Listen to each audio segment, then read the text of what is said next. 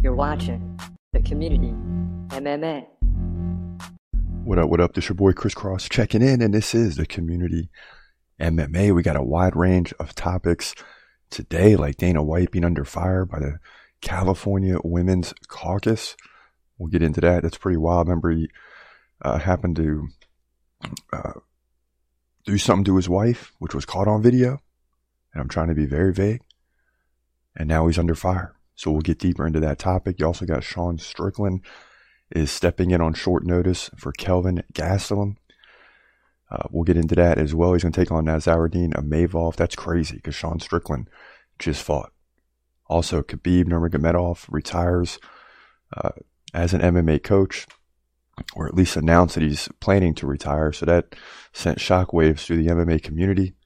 A lot of feedback uh, on that topic. So we got a couple things to talk about this morning. We'll get into some uh, new fight predictions. Right, we covered Nassourdine Imavov versus Kelvin Gastelum just in the previous episode. But now Sean Strickland steps in. Is that a different scenario? Absolutely, because Sean Strickland is way better than Kelvin Gastelum, at least in the rankings. So we'll get to that fight prediction. But first, Dana White is under fire.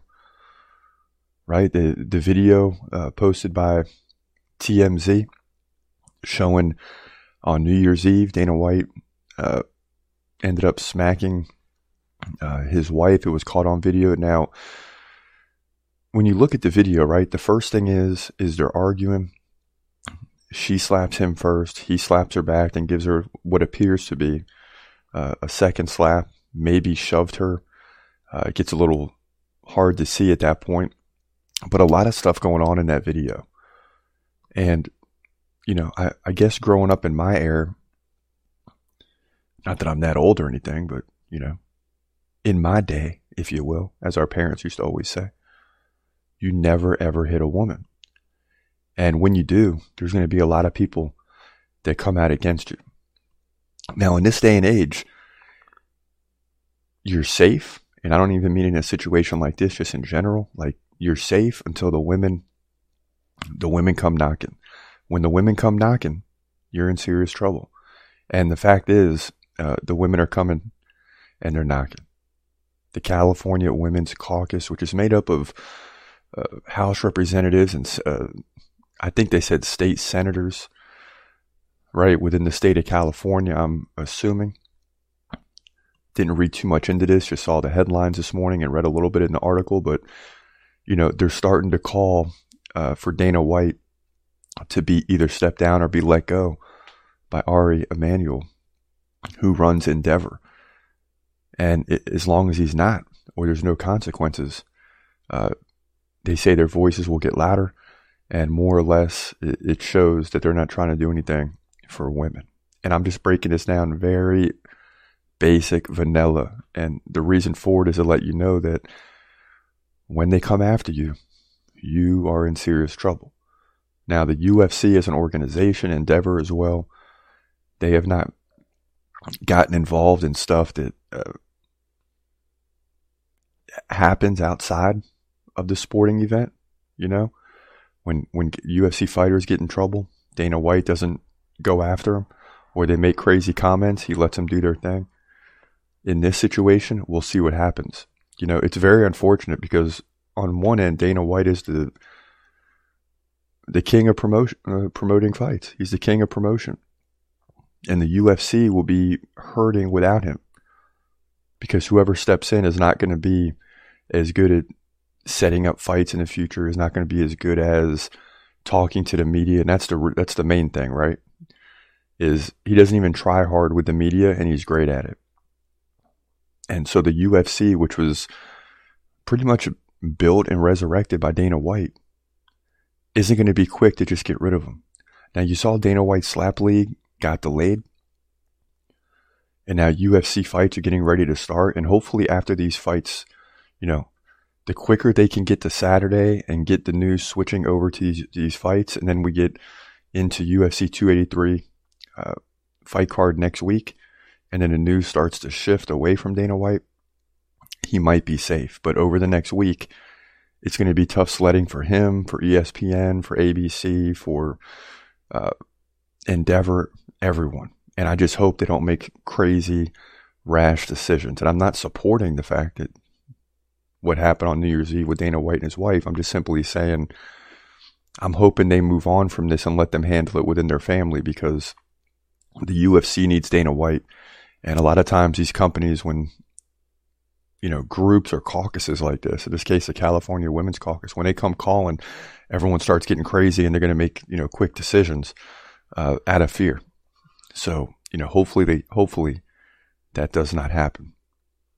Now, as I said, we got a new main event this week at UFC uh, Fight Night. You got Sean Strickland versus Nassourdine Imavov. And Sean Strickland's name goes to the front. This will be a light heavyweight division fight, by the way. Uh, as you'll see in the prediction in a minute, I kind of struggle my way through that. But Sean Strickland's name goes to the front because he's the higher contender by far. Right? What is he like five or six? And uh, uh, Mavov is a little bit lower in uh, the rankings. So the main guy now, the man who built this card, or however they say it, right? I mean, when your name's first, they say something like the the man's name who this car was built around. that was Imavov, but now it's Sean Strickland. So let's do this. Let's get right into the fight prediction. I promise you. When I did this fight prediction last night, there were a little couple of struggles because I was doing it on the fly and I was kind of shocked. I was like, what happened to Kelvin Gastelum? I didn't even get to read about that. But we ran with it. And this is Sean Strickland versus Nassourdine Imavov. In the light heavyweight division at UFC Fight Night, this is a shocker. Late notice Sean Strickland steps in to take on Nassourdine Imavov. Strickland 25 and 5, Imavov 12 and 3. And this is a shocker because we just saw Sean Strickland fight and lose a close decision in a fight that he probably won. But in comes Imavov, right? Uh, Sean Strickland is going to be two inches shorter than Imavov, who is moving up in this fight uh, to 205. It's a light heavyweight fight to give these guys, uh, you know, so they don't have to cut weight, and Sean Strickland on short notice won't have to cut the weight. So that's what creates this light heavyweight setting. Now, Sean Strickland, uh, despite the two inch or the two inch height disadvantage, he does have a one inch reach advantage. Both guys will fight right handed. Now, the difference here uh, in the new opponent for Imavov in Sean Strickland is that he's going to land about 5.6 significant strikes per minute to a Imavov's 4.1. Uh, and they're both about equal in the takedown game. Now, as we get into Sean Strickland, he's got an 85% takedown defense. That allows him to keep the fight standing uh, and play into his benefit, right? Where he, he leads in significant strikes in most fights in terms of uh, his opponent's significant strike uh, per minute mark compared to his. Now, against Jared Cannonier, he lost by split decision, but check this out 152 significant strikes to 141. So he beat him by 11, plus he had a takedown. He did lose to Alex Pereira by KO, but before that, he won fights against Jack Hermansson, Uriah Hall, Christoph Jotko, Brendan Allen. He was on a long six fight win streak. So he's got the reputation. He's a veteran. So what can Mavov, uh, Mavov do here? Well, he's got a 76% takedown defense. That's good. It's going to stop Sean Strickland from taking him down, but does Sean Strickland want to get takedowns anyway? Probably not. He wants to stand up and strike where he's got the advantage. Now, in his last fight, he beat Joaquin Buckley, the knockout specialist, took him down twice. Before that, he beat Edmen Shahbazyan by knockout and Ian Heinisch by knockout. And as good as Imavov is, I'm here to tell you that Sean Strickland is – hungry for a win. And he's faced some of the best fighters in Alex Pereira and others. Whether he wins or loses, it's still a good experience, even Jared Cannonier. And I just don't see an angle here for Imavov uh, to win this fight. The fact that it's a light heavyweight uh, division fight probably favors Strickland, although Imavov doesn't have to worry about cutting the weight either. And it's going to be an interesting fight at the light heavyweight bar uh, or light heavyweight division because – both of these guys are used to fighting middleweight, and it still is really like a middleweight fight, but they're they don't have to cut the weight. So I'm going to lean to Sean Strickland in this one and pretty easily. I mean, he lands more significant strikes per minute, so he's more active. He's got great takedown defense, and he's not fighting a guy in a Mavov that is very active. I mean, he lands like four significant strikes per minute, but that's not going to get the job done. I like Sean Strickland to get a big victory here. This is why he's taking the fight. He's tired of losing. He doesn't want to wait six months to get a win. He wants a win now, and I think he gets it to move to 26 and 5. Uh, Mavov will fall likely by decision to 12 and 4 light heavyweight division UFC fight night. Yeah, and I think it's awesome that Sean Strickland's stepping in. You know, I don't see him losing this fight, even though Mavov is good. He still has three losses in MMA. And Sean Strickland is doing this because he simply needs a win. Doesn't matter if it's last minute or whatever have you. He he absolutely needs a win. He has a two fight losing streak, right? He got knocked out by Alex Pereira. He came back against Jared Cannonier, a fight that he, he appeared to win, uh, but got robbed in a decision. You know, I, I guess you could say. I mean, I thought he was going to win the fight and got robbed, so that's my opinion. But Sean Strickland needs a win, and that's why he's fighting. And you got to give it to him. And this is why when you look at a guy like Khamzat Chimaev just sitting on the sidelines forever, it's like, what is going on? Are they presenting him with fights that he's not accepting? Or is the UFC just got him on the back burner while all these rematches take place? Uh, that's a story that we'll get into here in a moment, but we got one more prediction for you and that's by way of Umar Nurmagomedov. This guy is 15 and 0. He's in the main event and he's taking on a tough Brazilian with good takedown defense. This will really test him in Raoni Barcelos. In the bantamweight division at UFC Fight Night, you got Umar Nurmagomedov coming in at a perfect 15 and 0, taking on the veteran Raoni Barcelos, who comes in at 17 and 3. Now, Umar has a one inch height advantage at 5'8. He's got a two inch reach advantage, 69 to 67. Both guys fight right handed. But here's where things get interesting because Barcelos is a very active fighter, landing 5.8 significant strikes per minute to 4.4 for Umar. Uh, but the takedown average in favor of Umar, big time. He lands about five takedowns over the course of three rounds, where Barcelos lands about one and a half over the course of three rounds, or really one every two rounds. Now, digging deeper into Nurmagomedov first, 0% takedown defense. It's because he hasn't needed it. Beating Nate Maness by decision, Brian Kelleher submission, and Sergey Morozov submission. So he's got nine takedowns, hasn't given up one, and his opponent hasn't even haven't even had time to get a takedown. Even against Nate Maness, he had three takedowns. He led 74 to 2 in significant strikes. The guy is absolutely dominating his opponents. But the reason why he's fighting Raoni Barcelos is because Barcelos 93% takedown defense. So if he can stop the, the, and this is why Barcelos wins 85% of the time because he can stop the takedowns and he lands 5.8 significant strikes per minute. And they're going to want to see how Umar does uh, against a guy that can defend the strengths of Umar, right? He can stop the takedowns and he can outstrike them. So we'll see how this matchup goes, is what the UFC is saying.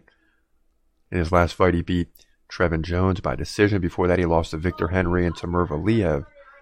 Prior to that, he won uh, several fights in a row, five to be exact, in the UFC against Khalid Taha.